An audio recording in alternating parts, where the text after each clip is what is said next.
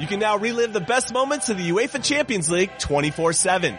The UEFA Champions League channel is a new 24-hour streaming channel serving non-stop goals, highlights, and full match replays from the world's most prestigious club competition.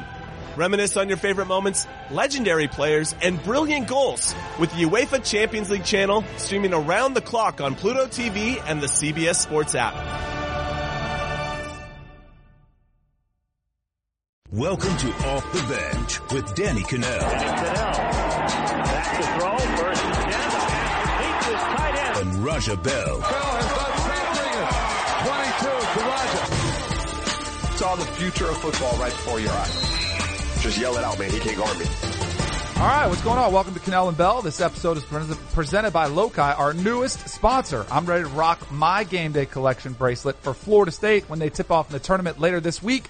We'll have more on Loci and a coupon code later in the show. Monster show for you. It is bracket day. The brackets are set. We get to start filling them out. We got to get to possible tanking in the NFL as a team looks like it might be doing that. LeBron's body language. It's like that's what we're getting to in the NBA. We got to break down LeBron's body language. We're going to get to all that. You have an extra shot of like espresso this morning or something? You hurting a little bit. No, you were fired up. Like the reads, you were fired up. Like you had an energy. Well, I'm pumped up for my Loci right now. Oh, okay, there you go.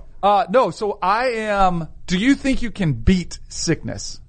Mentally, physically, anything? I mean, physically, yeah, there are things you can do to support your immune system that can help you beat sickness, but like mentally, no. So Friday, so I'm leaving for Las Vegas tomorrow night, so I'm a little bit nervous about this, but my daughter has a cold, like scratchy throat, runny nose, all that stuff. So Friday night, get a little tickle. I don't like the little tickle. So it was a long weekend too, bunch of kid stuff. So Saturday, got home. I caddied for my daughter Saturday morning, got home, took a 3-hour nap. Yep. I haven't taken over a 30-minute nap probably 10 years. 3 hours I slept. So I was like, all right, that's got to be kind of good.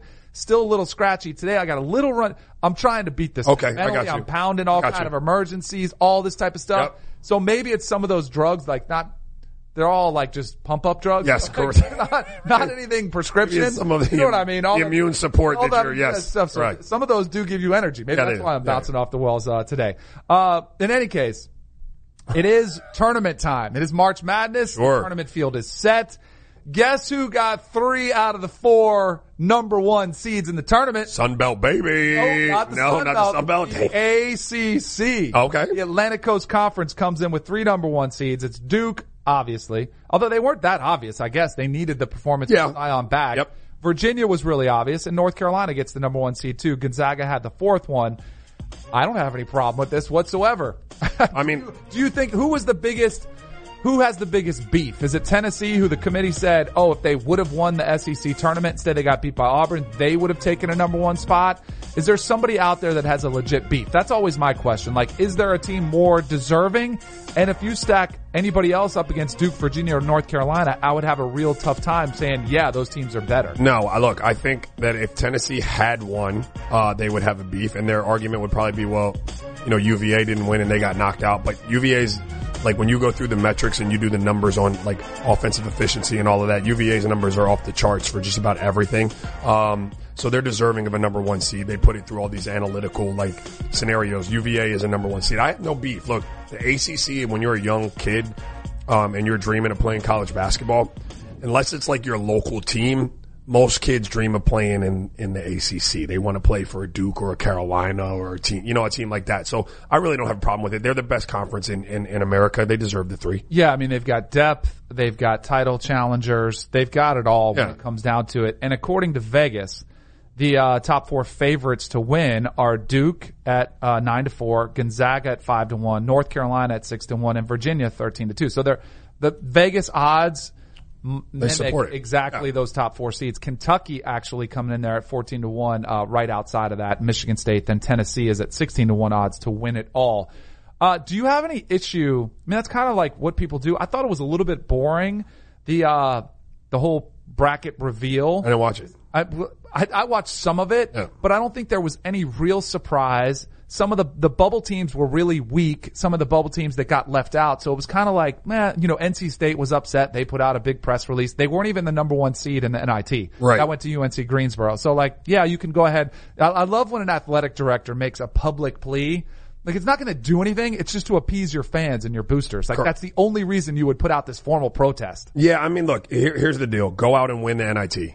Like, that's the best way to support your case for having been in the NCAA tournament. And there are only a certain amount of teams that get in. Somebody got to get left out. But if you're that good, claim an NIT championship, and then you'll have grounds for your argument, right? But until then... But even then, it won't change anything. It won't change anything.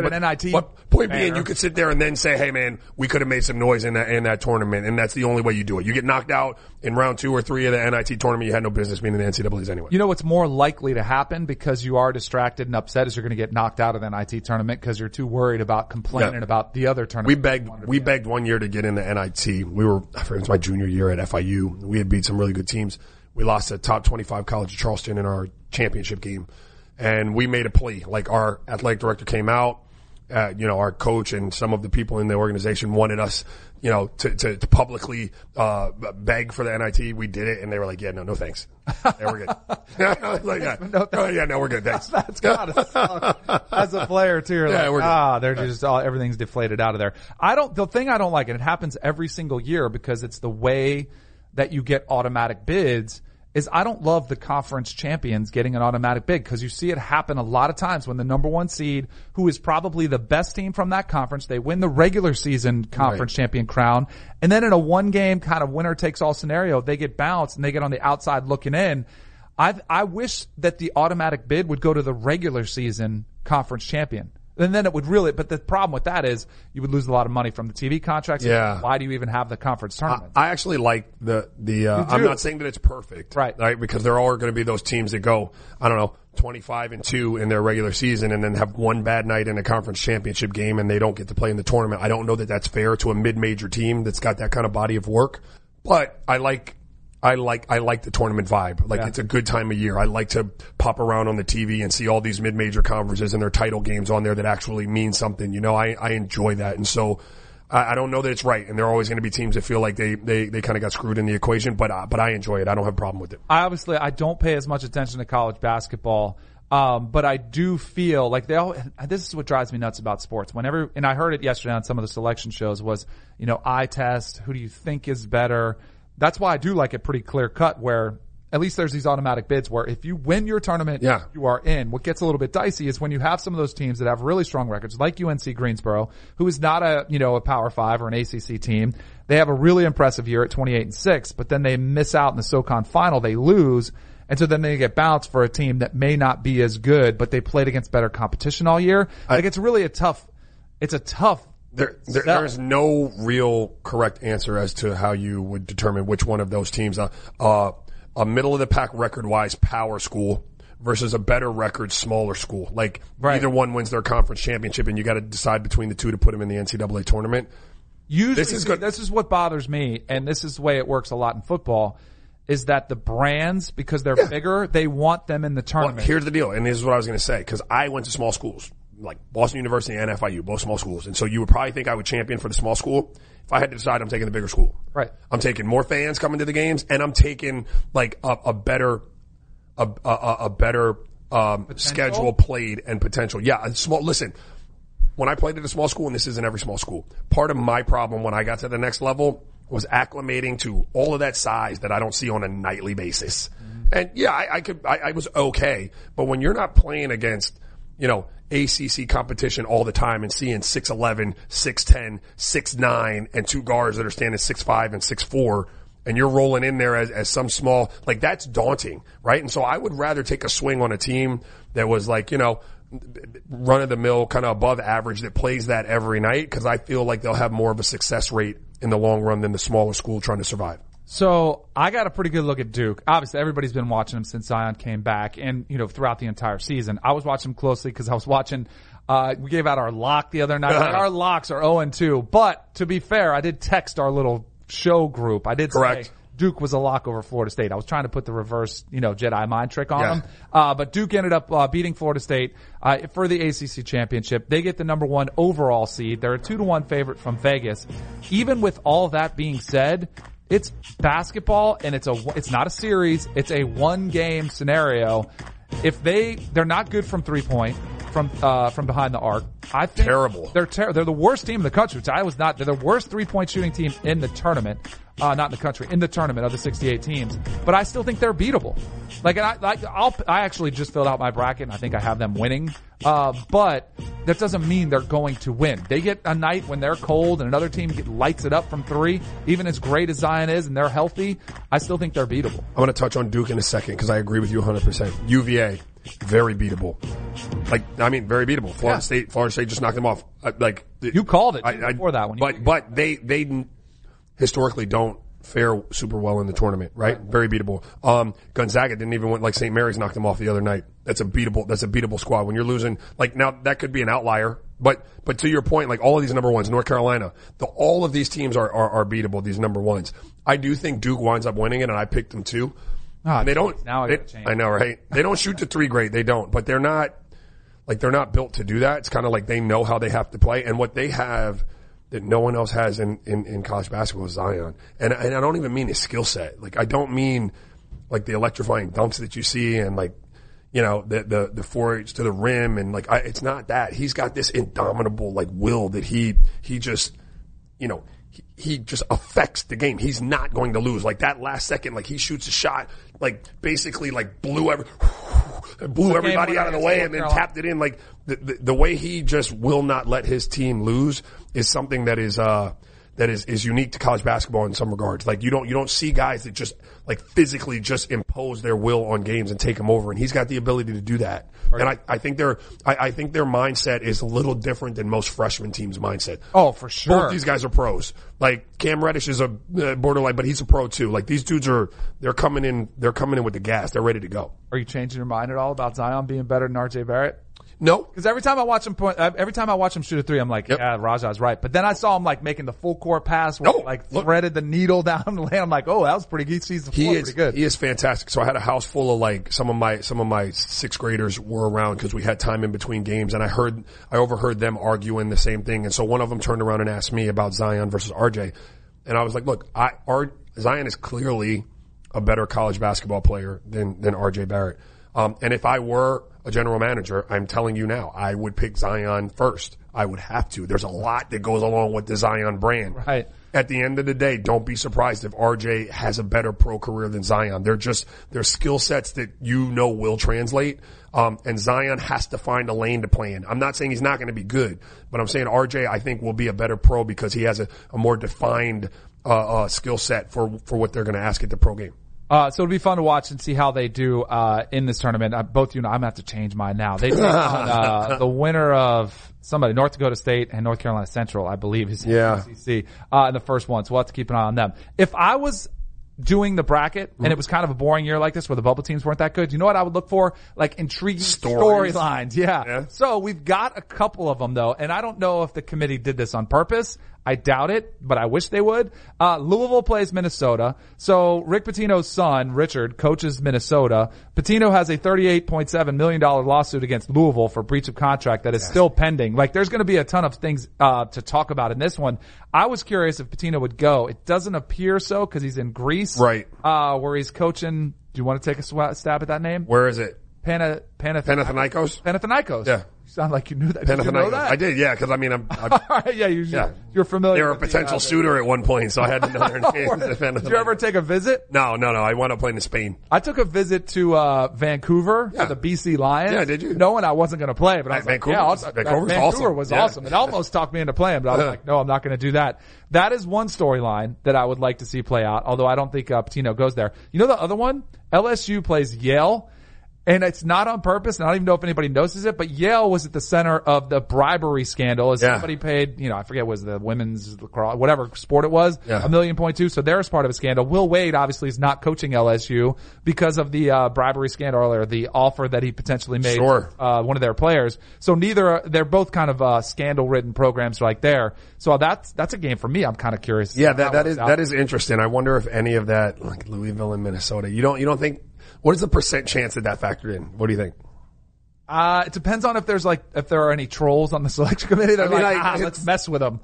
That would totally be me. It's kind of interesting though. Not the second one, not as much with the scandal game, but the Richard Pitino in Minnesota up against Louisville is a really interesting one. I wonder if there was anything there. I actually think both of these are intriguing matchups too. Like that's a 7-10 and the other one's a 5-12. Right. I think in both cases, the underdogs could potentially win those games. Do you have any strategy for your brackets? Absolutely none. I don't either. Dude, I like. By the way, if you haven't seen it yet, go on to at CBS Sports HQ, the Twitter handle. There's a pretty good promo going out for you get to see Raja's acting skills. Correct. You get to see Coca's acting skills. A lot of people around the office. Chris Hassel has a cameo in there. Yep. I am fielding calls currently from Hollywood. Yeah, they saw it. Did they mistake you as Bradley Cooper? No, Brad Pitt. Brad Pitt. Oh, yeah. Yeah, so clearly, I'm going to start fielding those and go with the best offer that's out there. So you can check that out. Make sure you go compete against us too. It's going to be a lot of fun. You can find the best odds on Sportsline.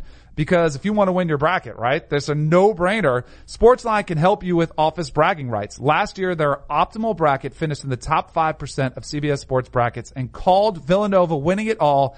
And their upset bracket called 12 of 18 first-round upsets by double-digit seeds the past 3 years. So visit sportsline.com/brackets for the insight you need to win. Sign up for Sportsline using the promo code PLAYER, and you'll get your first month of Sportsline access for just $1. Go check it out. Really good info there. There's a very bright shining light, Sarajevo, and they needed to kill that light. From producers Matt Damon and Ben Affleck, explore how art and music sustained hope during the siege of Sarajevo, thanks in part to humanitarians and the band U2. U2, they represent a personification of our resistance. The Hollywood Reporter hails Kiss the Future, moving and inspirational. Kiss the Future! Viva Sarajevo! Kiss the Future. New documentary now streaming exclusively on Paramount Plus. Go to Paramount Plus to try it free. Terms apply.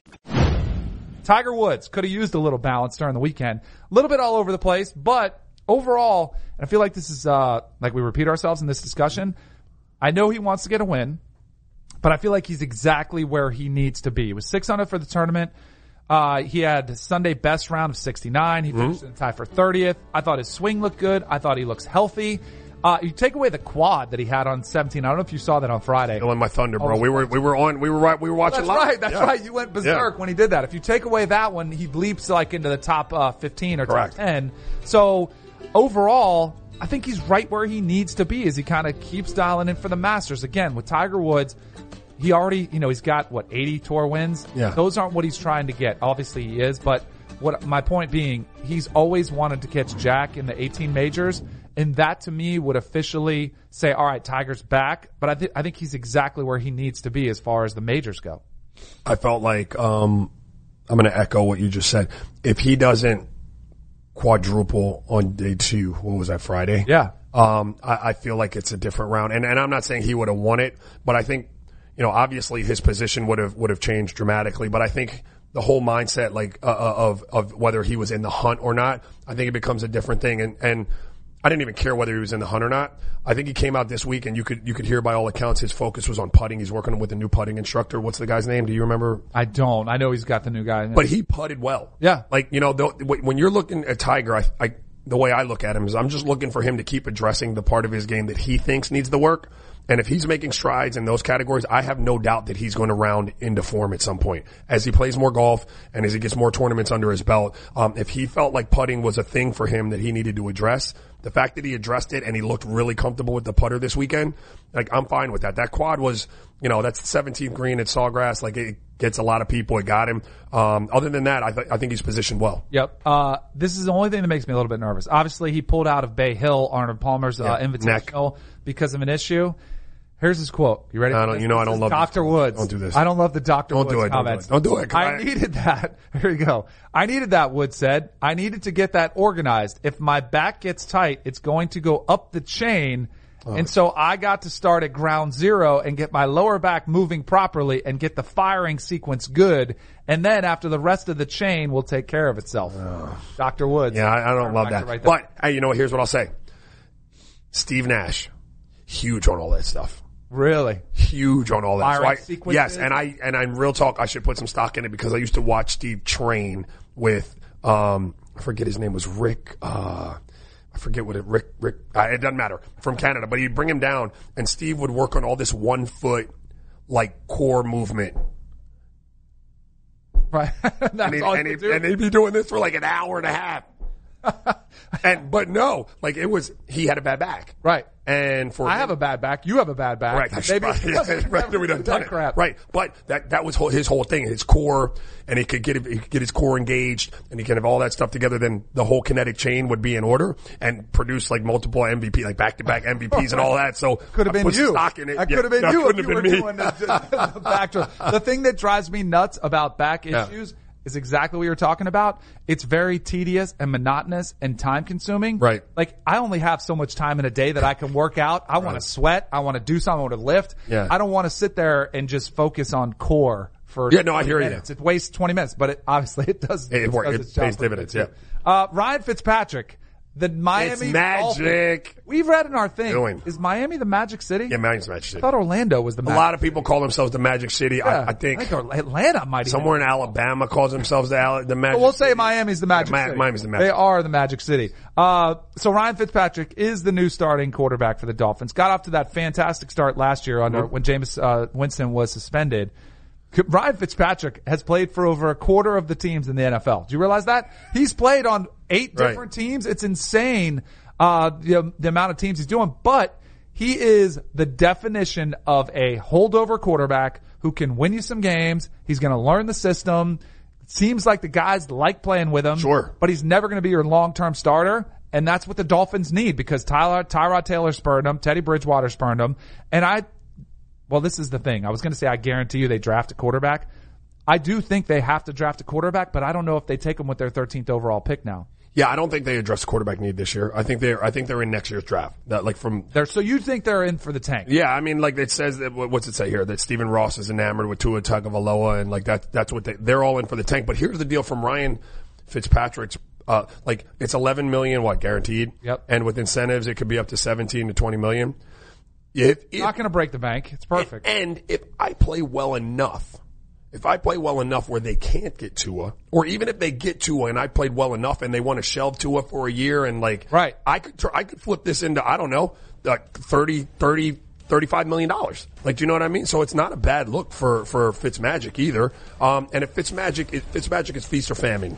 Man, he came back to reality. Yeah, he's going to look fantastic, and then it's going to be like I'm throwing the ball to the other team. So, you know, if he's the worst version of himself and you're the Dolphins, you're fine. I had no idea he fell off that dramatically because it was only 2 games where he lit it up, and he actually had 400-yard passing games, but the interceptions were kind of alarming. Over the first 2 games, 8 touchdowns, 1 interception. Then over this final 6 games that he started, 9 touchdowns and 11 interceptions. Granted, the Bucs were bad, but the Dolphins are going to be bad too. I find it interesting. You know what he's not going to have? He's not going to have Deshaun Jackson and Evans throw the ball to. No. So like you could pencil in some more INTs probably for Fitzmagic. Yeah, it's going to be pretty bad. This is where I think Stephen Ross, some of these owners get in their own way. And it, you know, according to Barry Jackson, the Miami Herald, it says he has a fascination and wants to make Tua Tagovailoa a priority for next year's draft. I still don't know if Tua's a lock in the NFL. Like, he was exposed a little bit against Clemson, did not look that great. I think you're almost better. The sure thing to me is Trevor Lawrence, but you have to wait another year. So yeah, if you're thinking, hey, I only have 1 year, then you're going Tua. It's a good look for Fitzmagic. Yeah, it is. Good look for Fitzmagic, dude. Maybe parlay. Keep it rolling for that time. Rolling. So we had the story yesterday or Friday about buying a jersey number when I had to pay to have number 13. What would you pay for a nickname? Absolutely nothing. Nothing. No, my nicknames come like a dime a dozen. You might have 7 different nicknames if you're in my family. Right. Minka Fitzpatrick, has also been called, Fitzmagic. So I think they can both do it. Maybe they'll have t-shirts made up together. Minka can't be Fitzmagic. You can't? Nah, man, you gotta have that glorious beard to go with Fitzmagic. There's something that goes, like, you gotta have, I like Minka, fantastic player. Yeah. But there's like a swag that comes with Fitzmagic, right? Like, you saw him at the press conference. Yeah, but what if the swag isn't even his own outfit? That was Deshaun Jackson's. It doesn't matter. It's the personality to wear someone else's outfit is the actual swag, right? He looks like Conor McGregor. Like, he's the Fitzmagic guy. What if he comes down here and he shaves the beard and he's just like nerdy, like Harvard looking? Then you're Ryan. Right? Then we'll call you Ryan. You're straight Ryan. You're Ryan, you don't bro. Get any nickname whatsoever. They really go Ryan to Ryan. What's that? His name's Ryan Fitzpatrick. Yeah, right? Ryan Tannehill to Ryan Fitzpatrick. Yeah, they did. Ryan to Ryan. The thing that made no sense, 0 sense whatsoever for me, was the Titans traded for Ryan Tannehill because everybody and their brother knew Tannehill was going to get cut by the Dolphins. Why did they send anything? And I get it wasn't that much of a deal, and they had him restructure so that he's more of a backup salary. But you could have not given up anything, correct, and had him come to your team. Correct. And I guess there's always in theory the chance that he would have found another situation more attractive, but I did not understand from the Titans standpoint of why they traded him. Does that say more about the way they feel about Mariota as a quarterback, or the way they feel about Mariota's potential health, that you go out and get a backup? Because, I mean, probably a little bit of both. Right. And it's interesting because I think Jameis Winston and Marcus Mariota, who were drafted 1 and 2 in the same class, are at really crucial points of their career where they're both getting picked up. You know, one, they have one more year left on their rookie deals, and they have to prove it because neither one of them have been spectacular. They've been okay. Right. And that's not a good place to be if you're a franchise, to have a quarterback who's okay. You know who else was okay? Yeah. Ryan Tannehill. Exactly. He might have been slightly worse. And he was way more injured than either one of those two guys. Although I do think it's probably a combination. Let's get Tannehill to push Mariota a little bit. Right. But also, if he gets hurt, we've got a guy who's played a lot of meaningful snaps and can come in and be a good backup. It'll be interesting to see how the Miami Dolphins fans react to a tanking philosophy, because they're not – Dolphins fans are fair weather, like a lot of fan bases. The stadium is not going to be full if they were 500. I wonder how much heat Stephen Ross is going to have to take, because you have to be patient, and you're like Brian Flores, new hire. How are they going to be if they're 2-14 or 3-13? Here's what I'll say to that. Like, if Philadelphia 76ers fans can be patient and trust the process, right? And look what happened to your boy Sam Hinkie, though. He got run off. No, I know. Like, they weren't. Yeah, but ultimately, look where they are now. Like, you're sitting, like you're looking pretty, like, Dolphins, you've experienced what messing around in the middle of the pack gets you. It's what it's got you the last 5 years. Mediocre and everything. Like, have a little bit of patience. Like, let's see if I just want to know, if I'm a fan, that you have a plan. Like, it's kind of the thing I say about, like, coaches when they come in the locker room. If you're unsure and you don't have a plan, everybody's going to be in panic mode. Guys are going to be looking around like, uh-oh, we got a problem. Yep. If you come in, I say this about Tyrone Corbin, seriously. I say, listen, even if it's not right, just come in and say it authoritatively. Like, say it to the locker room like you mean it, and you know you mean it, so they know you mean it. Right. There'll be people that be like, I don't know that that's right, but everybody else will be like, no, he means that. You come in there and you're like, well, I think now, dog, you're out. People see right through. Give me a plan. Right. Right? You can't come out and publicly say you're tanking, though. That's the problem with tanking. We are looking towards the future. Yes, there it is. That's right. How you do it. Do you think Sam Hinkie's out there just bitter? Salty, yes. He should be, yes, too, because his plan actually worked. They just weren't as patient. All right, welcome back, Kanell and Bell. So this NBA was in action last night. The Sixers against the Bucks in what could be a preview of the Eastern Conference Final. Joel Embiid versus Giannis was pretty epic. Like, I could take a 7-game series of these two going toe to toe for one another. There was also the Giannis versus Ben Simmons aspect, where those guys were getting into it. Call that boy a baby. Oh, and there was a little extra adjective added into that one. And then Ben Simmons got him back, although it wasn't as good, right? No, but it was still good. Yeah, it was still good. Giannis was better because he just straight big boyed him. Like, he went right through his chest and dunked it, but Ben sat on his neck, so that's pretty good too. All right, so the Sixers ended up winning the game 130-125. Joel Embiid had 40. Giannis had 52. Going toe to toe for it. They each had 14 points in the fourth quarter. So you talk about clutch time to go at it. Hey man, that was disgusting for a 7-footer. Can we roll that back? Do we have any pausable, like, no, we can't do it. Like a DVR. No, all right, my bad. Giannis coming back through the lane with the left hand. I mean, these dudes were trying. This is it, big boy. Take that shoulder. Just backed him down. Called him. He did look like a baby. He looked like an 8th grader. Look how yoked up that cat is, man. Look at. Yeah, he's pretty big. I'm telling you. Like, bodied him down. The last time you saw a dude come into the league with a slighter frame and then just bulk it up like that quick was Dwight Howard.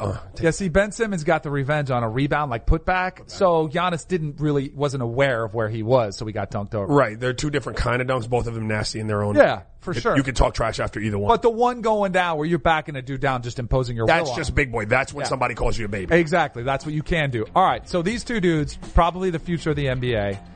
Which one would you take? Which one would you rather have for the next 10 years in the NBA? So let me... Joel Embiid or Giannis? I'm going to qualify it. Okay. Can I kind of like straddle the fence? Are you all right. Yeah, I am. Because I have... That's a no-brainer. I have a concern with Joel Embiid, not just because he's missed games early in his career, but because I was kind of privy to some of that, like the draft workups that they did on him, and apparently there's some real issues there that could present themselves with his back. And so if I'm factoring that in and you only give me one pick, I'm probably going to take Giannis. Giannis still has room to grow with that jumper and all of that stuff. But if we're talking apples to apples, nobody's going to get hurt, I might take Joel Embiid because he's already more well-rounded offensively than Giannis is. Like, he shoots it. He scores on a lot of levels. He can face the basket. He can go back to the basket. He facilitates. Joel Embiid is fantastic. But because of the health concern, I'd probably take Giannis. What weight would you put on Embiid's, like, social media flair? And, none. Like, it's, you know, like, his smart out. Like, he seems like a little bit of a smart. Yeah, some guys, I think some guys get... Would that bother you at all? No, because some guys get consumed by it, and they have... Like, here's the deal. If Westbrook, if he had Westbrook tendencies in terms of engaging all the fans and letting fans get under his skin, and I thought it was a distraction for him, then I would put some concern, it would weigh into my decision a little bit. But he seems to, like, be very, very, like, confident in that it is all staying on social media. He doesn't let it really factor into his on-court production. He doesn't really wind up engaging with a lot of fans and getting texts and getting kicked out. So I don't think it's a distraction for him at all. I would take Giannis because of the health factor. Like, him being healthy and Joel Embiid have so much uncertainty, I think it would be a no-brainer. Like, sure. If you were going to back up a $200 million max contract, yeah, I'm betting on the guy that's been healthy and would do that. Not to say that Embiid couldn't have a better career. I'm just not willing to take that risk if I'm a team. And, I mean, like, Joel's awesome, but Giannis's team is number one in the East right now. Right. Like, they're sitting ahead of Joel's team. Their numbers are, you know, he's a 7-footer in his own right. He's 6'11". They're just different styles, you know? I still feel like, not sleeping on, but I feel like we're overlooking the Celtics. They're still the third favorite, in the Eastern Conference from Vegas ahead of the 76ers because they had all their drama. I think a lot of people wrote them off and were like, this team has issues, but as long as they get right and they start winning, like, they can get as hot as anybody. If Richard Hamilton and them, like, disagreed with me and wrote me off when I said this a few weeks ago, if they figure it out and they're playing well, the Celtics are a very dangerous team in the playoffs. Like, but if ifs was a fifth, we'd all be drunk, right? Like, I love to say that. Like, there's no guarantee that would happen. But yes, if they figure it out, they're sharing the ball, they're defending, and that offense is firing on all cylinders. They're very, very dangerous. Big blow to Milwaukee though. Malcolm Brogdon, I think they lose him for, what was it, like 4 to 6 or, you know, 4 to 8? Does anybody in the back know exactly how long he's out? I don't know. He's a big piece of what they do. He's one of those guys that you really can't, like, not going to do anything at a star level, but does everything at a really, really valuable level. Mm-hmm. And those guys are really essential to what you do in the playoffs. The Knicks and Lakers were also in action, and it keeps getting worse. And it's what we do now. It's the LeBron effect. And when you're LeBron, you're going to get criticized for every little thing you do. So Clyde Frazier is calling the game for the Knicks from their home broadcast. LeBron goes over at the end of the bench during a timeout. There was clearly separation. There was a team huddle that was taking place. Right. Clyde Frazier doesn't like it. He said, this type of behavior, when you're the face of the NBA, you should be more a part of your team, folks. No matter what is going on in the public, you got to be part of the team.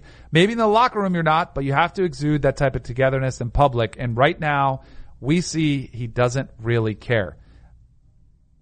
Agree or disagree with Clyde Frazier? I think that it's easy for people to take shots at LeBron right now, and it's easy to point out those little things that LeBron has probably done his whole career. Like, if you watch a lot of film of LeBron's timeouts, no matter where he is, he probably has interactions kind of like he did at that Knicks game where, you know, if he's not in the game or it's late in the game or whatever, like, the team might be doing one thing, LeBron might be over there talking to someone. He was talking to Tyson Chandler, right? Yeah. Like, there are probably a lot of instances like that. But his teams were winning. Nobody was really talking about him. And now you're kicking while he's down to some degree, right? Like, the Lakers aren't playing well. LeBron doesn't look like himself. And it's easy right now. That's low-hanging fruit. And so, like, to some degree, I agree with you, Clyde, but LeBron's always done this. So I really don't really have a huge beef with it. It's all about optics, right? Yeah. I think today's player, though, and LeBron has been one of the key guys that has stated this, like, I don't care what anybody thinks. They really don't. And because all the money is in the barn, like the hay is in the barn. Right. They've got all the millions of dollars. They don't care what people think. And I think that's probably where LeBron is now. I did think it was a fair criticism, but I understand. Like, I'm kind of with you. Like, I think it's one of those things where it's the LeBron effect. What he was getting crushed for, what I don't understand at all, because I think it's totally reasonable, is after the game, when he got blocked by Hazonia to end the game. Yeah. Which was nasty. And it was an embarrassing way to go. He bolted, and I have no problem with that. That, to me, shows me that he's cared, that he's ticked off, that he's mad they just lost, and he got blocked. He doesn't want to stick around and give pleasantries.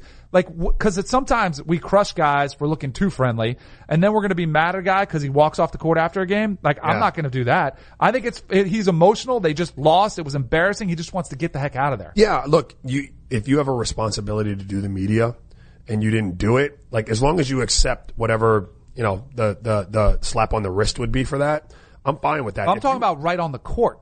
Oh, he didn't even go around and dap up anybody else, and he didn't. No, I don't care. I don't really care. Walked off the court. People are crushing him. What do you want? He's salty, bro. He just lost the game. Exactly, which I have no problem with whatsoever. I do think though that the Hasonia block, it's interesting. He doesn't look like himself, like LeBron, and it's hard right now because I've always maintained that I don't think he came back 100% healthy after that injury, and that's one of those injuries because I've had groins and adductors. You don't typically find your health. You don't play your way into being healthy. If you're dealing with it, it's lingering.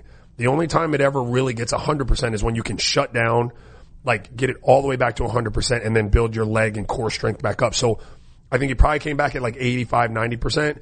And at this point, probably be operating 75% because it just gradually gets worse. Shouldn't they shut him down? I hope it's that. I hope it's not just to where he's not going to beat a lot of people off the bounce anymore because it's a huge part of his game. It's being able to get downhill on guys. And when you can't get that separation getting downhill anymore, you're not the same player. You're just not. And it happens to everyone. But then the question is, what do you do to supplement? What part of your game do you add for the subtraction of that part of your game? And that would be the question for LeBron. If he is going to play this last third of his career or last fourth of his career in championship mode, if you can't beat people off the bounce like you used to, what are we going to do now? That's the question he's got to answer. Wouldn't you shut him down then? If I were the Lakers, because that's on the scale of likability with LeBron, that's one of the things I appreciate, that he did try to come back, maybe not 100% to try to carry them in the playoffs. But now that they're done, I get the minutes restriction, but there's no way to get healthy. You know this better than I've never had. He gobbled that up. Look at that. Yeah, he's that's not fingertips. No, he's palming that. No, that's embarrassing. Yeah. That's why LeBron ran off the court. That and they blew a 13-1 run to finish the game. That's why he's running off the court. But I appreciate LeBron came back, but it does make me wonder why they still even play him at all. It's a good question, and the part I didn't talk about is that LeBron looks disinterested in it. Right. You know what I mean? And so if I see LeBron out there and I'm wondering if he's healthy, and then he's not really, he's competing, but it doesn't look like he's razor sharp mentally out there. You've seen a lot of little things from LeBron. And to be fair to LeBron, this might have just been a miscalculation. Yeah, yeah. It might not have been. Jump wrong. Yeah, it might have just been he wasn't mentally really engaged like he would be when something was really on the line. And in either case, if he's not 100% healthy and you don't think he's mentally engaged in it right now, it probably could be a conversation where look, what are we doing this for? Let's really scale it back. Let's just say that thing needs, to heal up, and let's ride off into free agency. Because I do think what matters the most is next season, obviously, if you're a Lakers fan. And if you look like your play is starting to taper off, if you're Anthony Davis, you're watching this and you're thinking, man, is it as attractive? And we've already seen other people, start to, you haven't seen the free agents line up saying, hey, I can't wait to go play with LeBron. So that's why I almost felt like it's your best thing is to say, hey, he was hurt. Let's get him off there and start looking for next year. It's a great point because if you are one of these young dudes, you still have this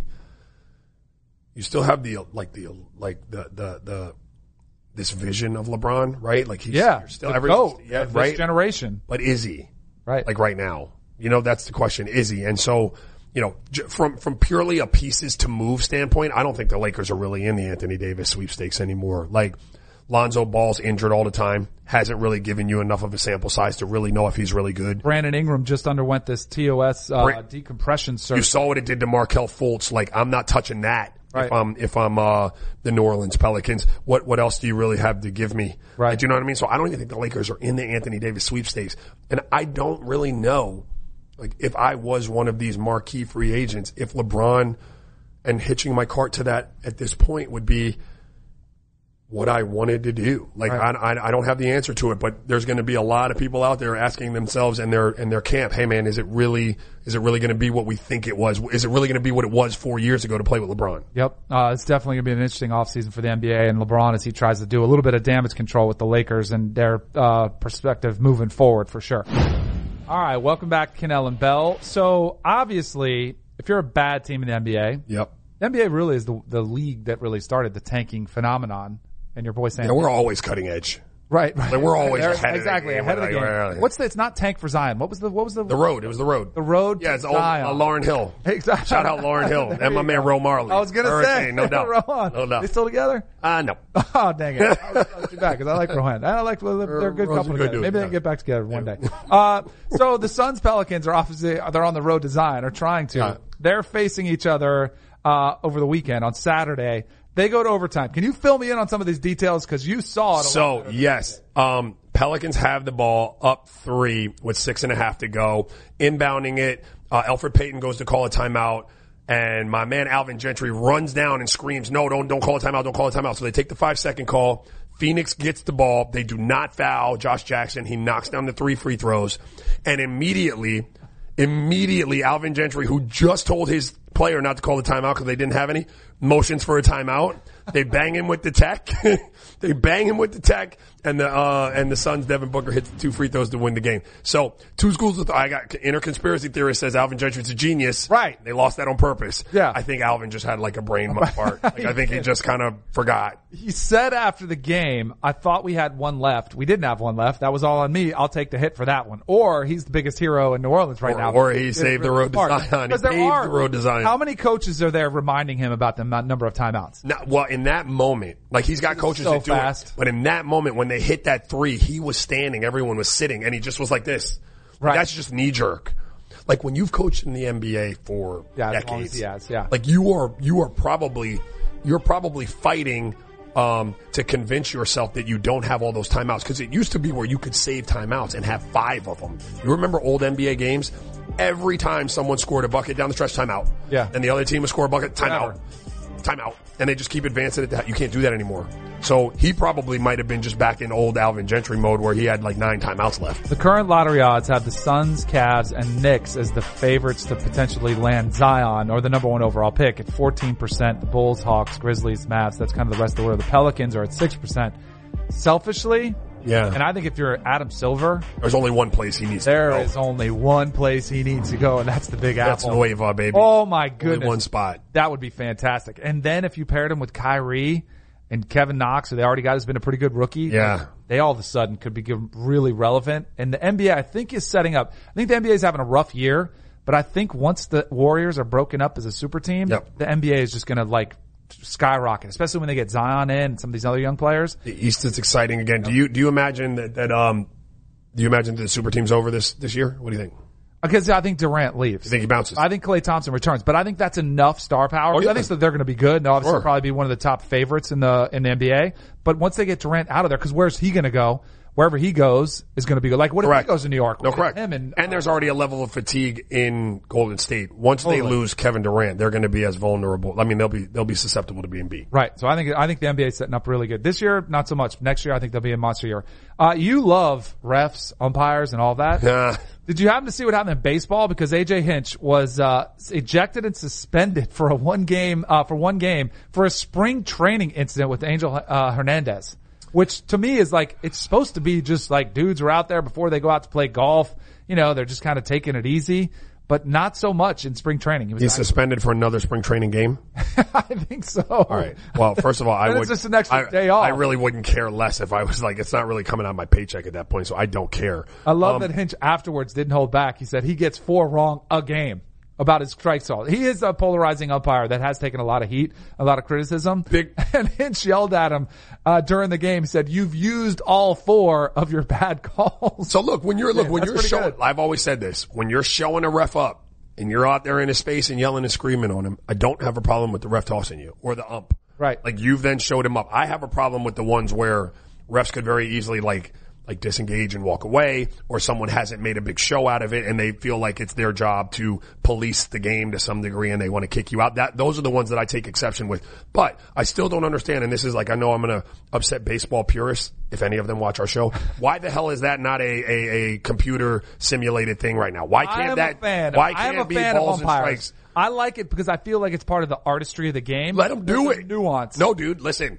right here in my ear, right? You get a ping for a strike or a ball, and you can still be the you can do whatever you want. I didn't mean it from a drama like let them do their calls. Yeah. I meant some umpires have a different strike zone, and that's part of the game. Like you have to figure it out as a pitcher. You might be able to get the clue just outside the plate. Well, I'm putting it in the envelope. I'm doing it with the lead pipe in this conservatory. No, it should be the same. That. I like that. There's a little nuance. I love it. The baskets change. I don't want to have arena you go in there. No. What? They're dead spots on different backboards, so you don't know how to shoot the glass. But you know, some refs call a different game. Some guys will let you be a little more physical. Some guys won't. Football, you have some guys let PI go a little bit. Some of them call a really tight game. You have to figure it out. That's part of your process. This is one of those things. I love it. No, dude, it's a strike zone. If they can show me when I'm watching playoff baseball, I hate the case. If they can show me the animated thing where that ball slides and it catches the corner, it should be. He can still do it. All right, I have a question. I have a question to ask you about Russell Westbrook. He got a 16th technical foul. So from now on, if he gets another one, he's going to get suspended a game for every tech. If you're a team that's facing him, do you have a guy that's designated to get in his head and try to draw a technical? Or why wouldn't you would be my thing, because I think you should. I mean, at this point, because you're a fraternity and you don't want to see your brother lose any more money. Yeah. You know what I mean? If you're an opposing coach, it's the playoffs. Playoffs are different. All bets are off. You're going to put your playoffs. Listen, I don't wish for anybody to get hurt, but if somebody gets hurt in the playoffs, you ain't feeling bad for him. Like regular season, you might. That's the thing about me where I love Russ, but that wasn't very smart for him to get his 16 tech with this many games left in the regular season, because now he's going to have to watch every single move he makes. Right. He can't play with the same passion. You're up against the wall now, and you're in the middle of a hunt. They're still hunting for seeding there in the Western Conference, so he's got to be smarter about that. And again, look, I used to get a lot of texts, so I'm not judging, but there's too much riding on his shoulders for him to be missing games down the stretch. Yep. Get your brackets in. Get them filled out. Join our group. Danny Kanell and Bell will beat you.